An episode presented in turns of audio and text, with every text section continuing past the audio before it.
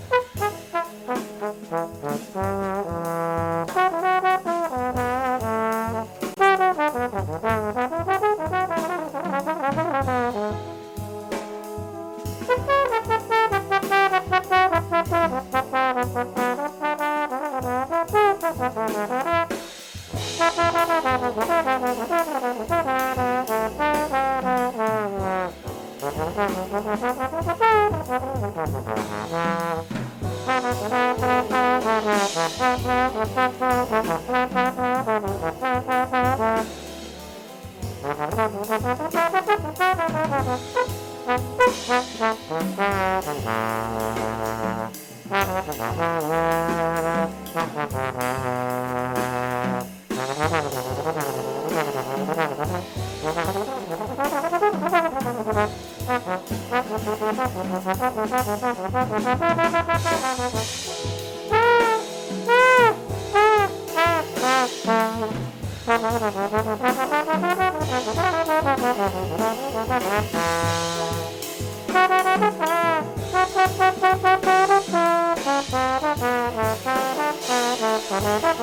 Thank